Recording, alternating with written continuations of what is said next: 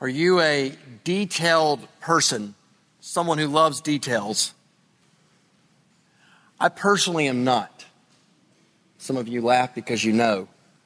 Um, my wife, I think, is never never fails to be surprised when I notice a picture or a decoration on the wall that's been there for months, and I say, "Is that new?" to her. I think we know this as well when you know you ask a guy and a girl how their date went, and the guy says, "Fine," and the girl takes you all the way back to the details of what she was thinking about wearing that she didn't wear for the date that night. Every detail. Uh, just a word to the teenage boys. When your mom asks you, How was school? Fine is not the right answer. She wants details about your day. God works in details. Our God cares deeply about details. And if we're meant to live in God's world rightly by faith, we must see our God's work, our God's providence in the details of our lives. And his work in details is all over our text this morning in Genesis 29. We're going to go through the 30, 30 verses, first 30 verses of this chapter. This is when Jacob arrives in Haran. He marries with a whole lot of detailed conflict in between. Here's the main point I want you to see as we work through this passage. Listen closely. God's providence extends to the details of promises and pain. His providence extends to the details of promises and pain. Live in dependence on Him in light of it. Our God works all in all the details of His working out His promises and pains. Pain, we are to live in the detail, uh, dependence in light of that. And we're going to see this through two points this morning. Two points if you take notes. Number one, see God's providence and promises kept. See God's providence in promises kept. And number two, trust God's providence in pain endured. Trust God's providence in pain endured. Let's begin by seeing God's providence in promises kept. That's the first 14 verses. Look at verse 1.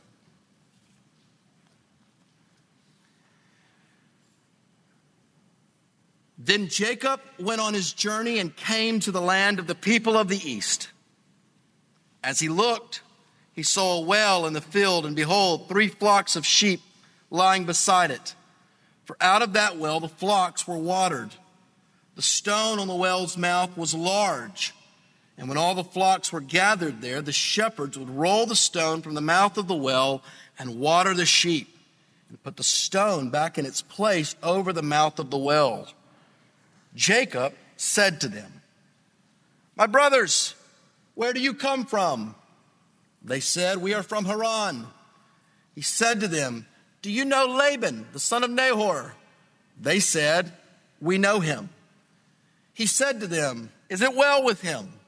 They said, It is well. And see, Rachel, his daughter, is coming with the sheep. He said, Behold, it's still high day. It's not time for the livestock to be gathered together. Water the sheep and go, pasture them. But they said, We cannot until all the flocks are gathered together and the stone is rolled from the mouth of the well. Then we water the sheep. While he was still speaking with them, Rachel came with her father's sheep, for she was a shepherdess. Now, as soon as Jacob saw Rachel, the daughter of Laban, his mother's brother, and the sheep of Laban, his mother's brother, Jacob came near and rolled the stone from the well's mouth and watered the flock of Laban, his mother's brother. Then Jacob kissed Rachel and wept aloud. And Jacob told Rachel that he was her father's kinsman and that he was Rebekah's son. And she ran and told her father. As soon as Laban heard the news about Jacob, his sister's son, he ran to meet him and embraced him and kissed him and brought him to his house. Jacob told Laban all these things. And Laban said to him, Surely you are bone, my bone, and my flesh. And he stayed with him a month. We last left Jacob at Bethel. God had appeared to Jacob and promised him his presence there. And now Jacob comes to Haran, except the narrator doesn't call it Haran in verse 1. He says it's the land of the people of the east. I think he does this because in Genesis, anytime someone moves eastward, it means danger. God sent Adam and Eve out of the garden when they sinned toward the east, away from his presence. Abraham, just a few chapters back, sent members of his own family who were not part of the chosen line away to the east. So, at the beginning of this chapter, Jacob, the man that we know has God's presence, comes to the land of the people of the east, his own family. Trouble probably lies ahead. Now, as you read this, I hope it reminded you, because it certainly would have reminded the first readers, of the story of Abraham's servant who went to Haran to find a wife for Isaac. Once again, God's man comes to Haran and he finds a wife through an encounter at a well. The narrator takes some time to set the scene for us beginning in verse 2. We have this well there's three flocks of sheep. They're just lying there. They're waiting for water. They can't drink yet because the shepherds make clear that all the flocks must be there before they gather or move the, the stone from the well so that the sheep can get water. And it's only after the scene is set that Jacob then asks the shepherds where they're from. And it's only at this point that we learn Jacob has made it. He's in Haran. God providentially led Jacob to the exact place. Does Jacob even know it? He has to ask before he knows where he is. And then remarkably, verse 5, the shepherds, they know Laban. Remember, Laban is Rebekah's brother. Isaac sent Jacob to him to find a wife. The same man that Abraham's servant went to find a wife for Isaac. Both of them have this providential encounter at a well. And it just so happens Jacob learns they know Rachel. And she's coming to the well with the sheep. Now, it seems like Jacob wants these shepherds gone. Tells them to go water the sheep, get, get them out to pasture. He's trying to assert himself. But the, these shepherds won't be told what to do. They, they say, verse 8, they can't until all the flocks are there and the stone is rolled from the well. Now, Rachel eventually arrives. What does Jacob do when he sees her? Verse 10 He rolls the stone away from the well's mouth and he waters the flock himself. Back in verse 2, we learned that the stone on the well's mouth was large and that the shepherds, plural, removed the stone from the well. Jacob does it himself. So don't mistake the fact that because Jacob didn't like to hunt, he was more of a homebody, that he was weak. Jacob is clearly a strong man. And soon that strength is about to be used for years of hard labor. Here he kisses Rachel. It's a, it's a familial kiss with joy. He makes clear how they're related, they're cousins. And just as Rebekah did earlier, years ago, Rachel runs from the well to tell her father Laban whom she's met. Remember, it was Laban who went out to meet Abraham's servant, and it's Laban, verse 13, Rachel's father, who comes to meet Jacob everything seems great. They embrace, they kiss. Jacob stays with him for a month. Of course, trouble lies ahead. But we can see very clearly God's providence in keeping promises. Jacob has just seen the extraordinary. He has seen God's presence and promise in a dream. But here, God's providence and his presence are at work in the ordinary, though it's never explicitly said. Jacob just happens to be in the right place when these shepherds are there. They happen to know Laban. And there, providentially, Rachel is coming to the well when Jacob happens to be there. Notice, look at verse 7. It was still high day. It wasn't time for her to come. So, all of this are signs of God's presence and providence down to the smallest details. But does Jacob recognize it? I think there's so many similarities with this account, with the account of Abraham's servant, that I think we're supposed to pick up on the differences. Abraham's servant recognized the providence of God. Like Jacob, he came to this land with Abraham's blessing and God's promised provision. But unlike Jacob, as he reached the land, the servant prayed for wisdom in discerning God's hand, knowing who his who the wife of Isaac should be. Did you notice that not once did Jacob pray to God? God is so clearly at work in the details. Jacob offers no prayer, no praise to God. And I think there's another clue that Jacob is a man who, who's not recognizing that God is keeping his promise to be with him. Do you remember uh, two weeks ago in the story of, of Bethel how prominent a role that stone played in that story? Jacob had taken it as a pillow and then he anointed it to make it an altar, the first pillar in the house of God. Once again, here's a large stone, and it features prominently in this story. Look at verse 1. It's there twice in verse 3. It's there in verse 8. It's there in verse 10. So much information about this stone. The forward movement of the story depends on this large stone being moved. But unlike Jacob's encounter with God at Bethel, Jacob does nothing to offer praise or worship to God. He's not like Abraham's servant in Genesis 24, who the text says bowed his head and worshiped and blessed the Lord when God so clearly provided Rebekah. I think Jacob is oblivious to God's clear providence. He weeps with joy, but he's not praising. He's walking through this entire encounter with these people from the east, but he's not praying. He's not worshiping God for his providence and presence. Surely there was more going on than is reported when Jacob and Laban met in verse 13. Jacob told Laban all these things.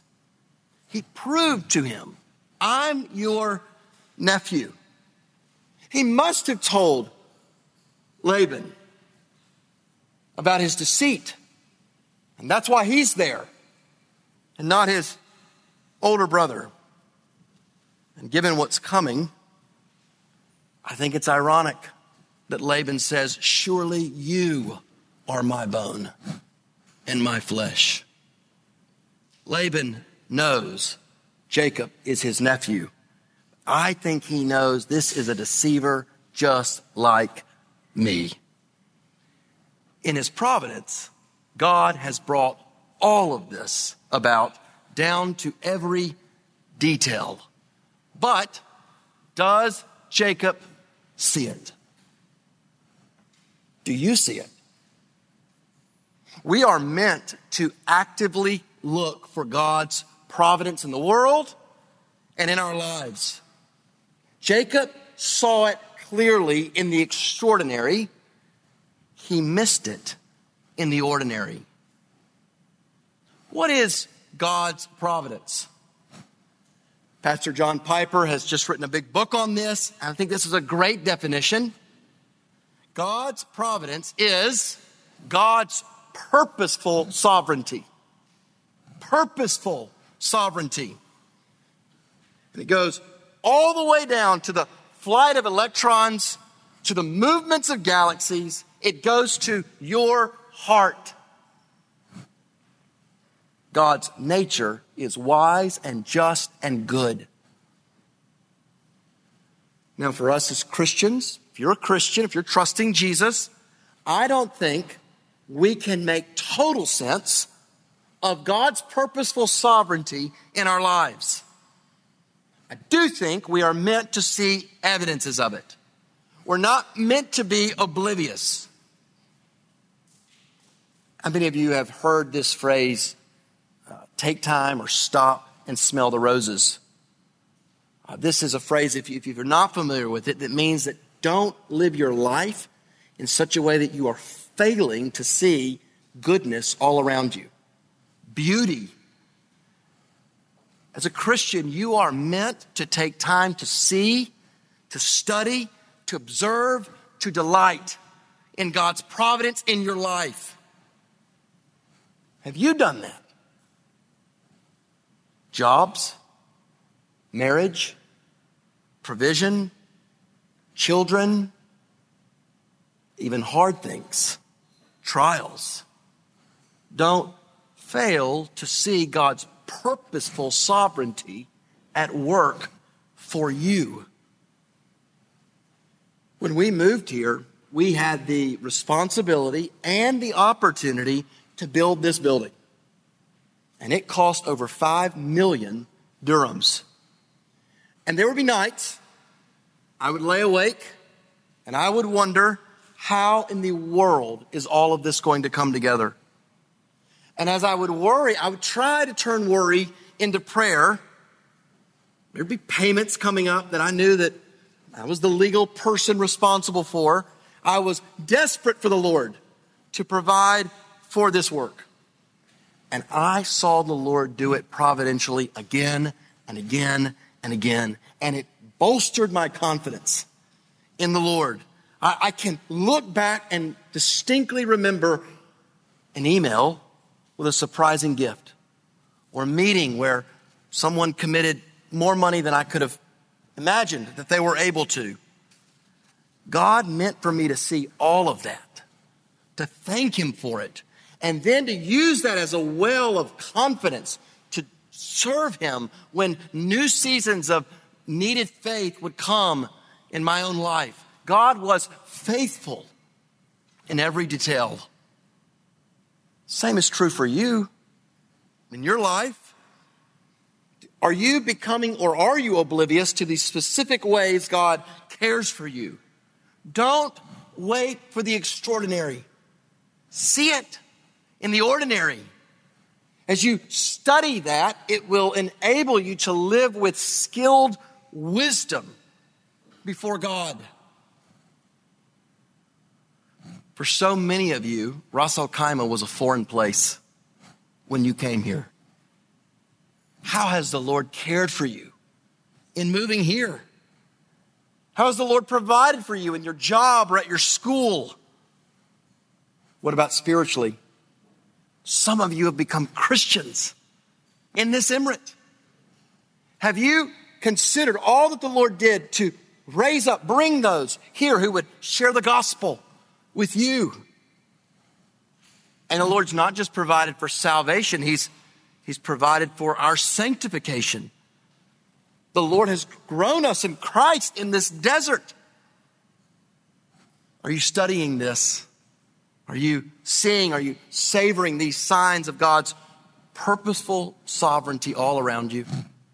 Or are you not able to stop and smell these roses? Failing to do this can cause us to be functional deist or atheist.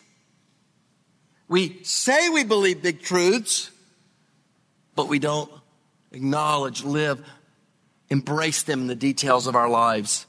As we do this, it increases our delight and our joy in God. God's providence is not just meant to be seen, it's also meant to be acted upon. Jacob's awareness of this was meant to lead him to prayer and to praise. So, very plainly, because God is purposely sovereign, pray. Through the Spirit, the risen Christ is with us, with us until the end of the world. The risen Christ stands for us in, in heaven. Pray. Be faithful in light of this. Here's God providentially leading Jacob to the exact place he needs to be for God to fulfill his purposes in Jacob's life and his plans for the world. God was working in details. He has not stopped working in details. So, who has God brought into your life? What has God brought into your life that you're meant to see and act in light of? He hasn't overlooked one detail, even if you have. So I was thinking about you preparing for this sermon. One of the ways you, a number of you have encouraged me is you, you've told me specific stories or ways that the Lord has opened doors for you, maybe in ministry, uh, maybe in how He brought you to faith or, or how He's cared for you in, in different seasons of your life. That actually builds my confidence in the Lord as you tell that to me. And I think we can serve each other in this way. We should be asking each other, what's God doing in your life of late? And let's help each other bring God's purposeful sovereignty in our life to memory. We don't want to become Christians who confess that God is on the throne and then live like deists, as if we're unaware or He's removed from our lives. When you think about growing in this, think about a, a, a baby child who, who takes their first steps toward mom or dad. You know, they're holding out our arms to our, to our children. Now, the same is true when, when we or our children, for the first time, jump into the pool to their parents. That first step of learning to trust leads to bigger steps in learning to trust. I think this is what happens as we store up in our spiritual accounts accounts of God's purposeful sovereignty in our lives. We begin to trust Him more. We live with greater wisdom and, and skill. We, we know this wonderful dependence on God in prayer. And then when we come to the next trial, when we come to the next season, we have spiritual reservoirs to draw from of ways God has been faithful to us. For his whole life, Jacob was meant to look backwards and see the detail to which God worked to bring his wife to him at that well, to bring him to that place in order to trust God in the future. Why ultimately does God's purposeful sovereignty extend to these details? For Jacob, it was to bring about the birth of his son. For us, it is for the exaltation of the Son. All of that for our maximum good in Christ. God has always worked in the ordinariness of life to bring about extraordinary ends. Learn to see it. It's no accident you're in this emirate. It's no accident you're in that seat. No circumstance in your life is a coincidence. What risk what obediences do you need to exercise? Jacob seems a bit oblivious to this at this point. He won't always be. God's purposeful sovereignty and presence in the details of your life are meant to be studied. Here we see God's clear providence. Next, we're meant to see God's providence does not mean the absence of pain. So, number two, Trust God's providence in pain endured. Trust God's providence in pain endured. Let's read verses 15 through 30. Then Laban said to Jacob, Because you are my kinsman, should you therefore serve me for nothing? Tell me, what shall your wages be? Now Laban had two daughters. The name of the older was Leah and the name of the younger was Rachel. Leah's eyes were weak, but Rachel was beautiful in form and appearance. Jacob loved Rachel. And he said, I will serve you seven years for your younger daughter Rachel. Laban said, It's better that I give her to you than that I should give her to any other man. Stay with me. So Jacob served seven years for Rachel, and they seemed to him but a few days because of the love he had for her. Then Jacob said to Laban, Give me my wife that I may go into her, for my time is completed. So Laban gathered together all the people of the place and made a feast. But in the evening, he took his daughter Leah and brought her to Jacob, and he went into her. Laban gave his female servant Zilpah to his daughter Leah to be her servant. And in the morning, behold, it was Leah. And Jacob said to Laban, What is this you've done to me? Did I not serve with you for Rachel? Why then have you deceived me? Laban said, It's not so done in our country to give the younger before the firstborn. Complete the week of this one, and we will give you the other also in, returning, in return for serving me another seven years. Jacob did so and completed her week. Then Laban gave him his daughter Rachel to be his wife. Laban gave his female servant Bilhah to his daughter Rachel to be her servant. So Jacob went into Rachel also, and he loved Rachel more than Leah. And he served Laban for another seven years. There's much more we'd like to know, but we're not told everything we want to know.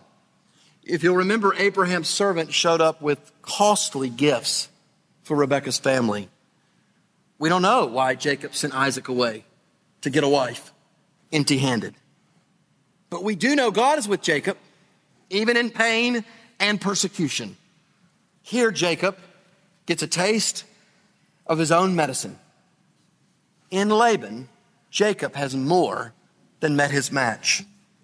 Laban repulses us, doesn't he? Instead of offering to serve Jacob as he comes for his daughter Rachel, he He's looking for ways for Jacob to serve him. Laban sees all of his family relationships as commodities to be used to serve him. He, he's putting his own daughters up for bidding. Did you notice we never once hear their voices in this story? Laban's first question to Jacob, What should your wages be? Really, nothing. This is not an economic relationship, it's a family relationship. But Jacob is alone, no family, nothing to offer except his strength. And he will give it.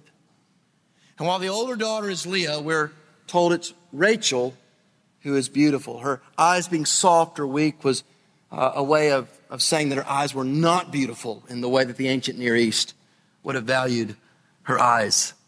He loves her so much, Rachel, he's willing to serve Laban seven years Laban, verse 19, very ambiguously says, It's better that I give her to you than I give her to any other man.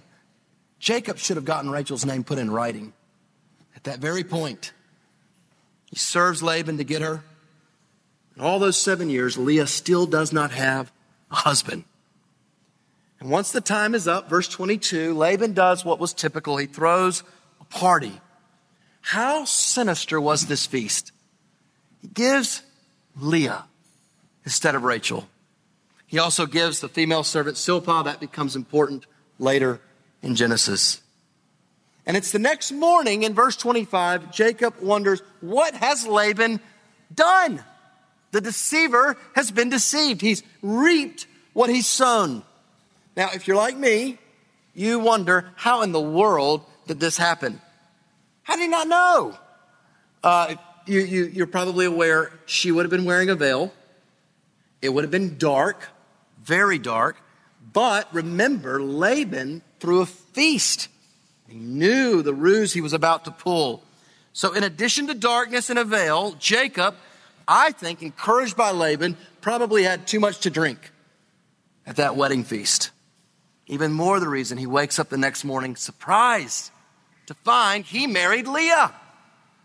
The man who deceived his blind father is himself deceived by blindness, created by the night and probably strong drink. Jacob has not prayed, he's not asked of God, anything. He's deceived by Laban. How sinister does it sound when Jacob, Laban says to Jacob in verse 26, In our country we do not give away the younger before the older. Jacob, you're not in your daddy's home anymore. And so Jacob waits out the wedding week. He must then serve another seven years. He meets all the requirements. Laban gives Jacob Rachel in verse 28. He receives Bilhah, verse 29. We learn in verse 30, Jacob marries Rachel. Jacob loved her more than Leah. Jacob served for another seven years. Well, this is a mess. It's a mess. Another family in Genesis set up for terrible conflict. Let's see a few realities from this. Number one, most obviously, God's providence extends to pain and persecution. Jacob was the man God promised to give his presence to. And now he's in a foreign land and he's being treated like a slave. The word stone featured prominently in the first scene. The word serve features prominently here. Verse 15, verse 18, 20, 25, 27, 30. Jacob is forced into servitude, hard labor by the man who would be his father in law. What happens to the man who's promised God's presence? He is put into circumstances that would have been hard confusing, unfair, and I have no doubt caused him to say, Where are you, Lord? Have you ever been there? Life didn't turn out as you planned. Given the great promises of God, you think life will go in a particular way. It seems to go in the totally opposite direction. For Jacob, it's pain, it's persecution. He's totally powerless. He's a slave. Laban is going to use his strength for maximum benefit. After this great scene where God made his presence known in power to Jacob, his name is not mentioned once in these 30 verses. That does not mean he's not there. Even in this mess, God's providence is everywhere. Where is God? What is God doing? First, he is certainly shaping Jacob for future usefulness.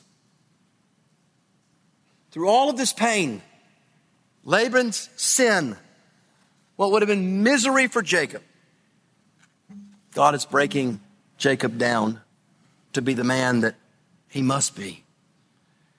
God has bound himself to Jacob. So, in all of this, God is doing more in Jacob's life than Jacob can possibly realize. And let me say this He already has. Jacob doesn't scheme, he's not deceiving, he's doing the work.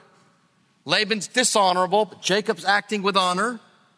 God's already shake, shaping Jacob for the future. God deals in the same way with us. We find ourselves in hard or confusing, unfair circumstances. And we ask, Where are you, Lord? What are you doing? And then when we look back, we see God was actually doing more to shape us than we could understand in that moment. So God's providence, His presence means He will not spare us from pain but he assures us he will go with us and do more good in us than we can fathom. Each of you, in different ways, have walked through seasons of your life you would never want to walk through again. Pain. With you, I know for some, persecution. No doubt others have sinned against you, and, and if you're honest, you've sinned against other people. But if you're trusting Christ, you can be confident God was, is doing more good than you can fathom. One teacher said this so well for every Christian. It is cosmically impossible for God to be doing any better to you than He's doing right now. If you're in that kind of season this morning, trust God is not wasting one minute of your life. 17th century English pastor Samuel Ward said it this way Not the slightest trouble befalls you without the overruling eye and hand of God. He knows what you are made of and measured it out exactly every cross to us as a chemist measures grains of medicine. That changes what we, how we see. What's confusing to us is not to God. For Jacob's good, and as we're going to see, for the good of all of God's people in Christ, God sovereignly brings about this hard circumstance for Jacob. It's not going to be until after the time. Jacob sees it more fully. Same is true for you. What will we be able to see after the times in God's goodness? We can start to trust Him now. You please your Heavenly Father when you trust Him, when you have no earthly reason to do so, when your trust is based simply on what He said in His Word. He knows our limitations, He knows our frames, He knows we don't know all that He does. He just asks us to trust Him. What else is clear here? Second, through pain and persecution, God was using this for the good of his people to come. This is a miniature Exodus story. God goes with his man, in the future his people, into unfair and abusive servitude and will work through it for great good. You think God's people in the future needed to learn this? That pain and persecution are not the sign of God's abandonment. It's always when God is doing some of his greatest work. What else? Jacob needs a wife. He's the man through whom God promises to bless the world. How can Jacob be on the receiving end of this kind of treatment? Little does Jacob know that with his God, what man means for evil, God means for good. Amazingly, the wife Jacob did not want, that he did not intend to marry, will be the wife who gives birth to Judah, from whom will come David, from whom will come the Christ. Our God is never thwarted by human sin.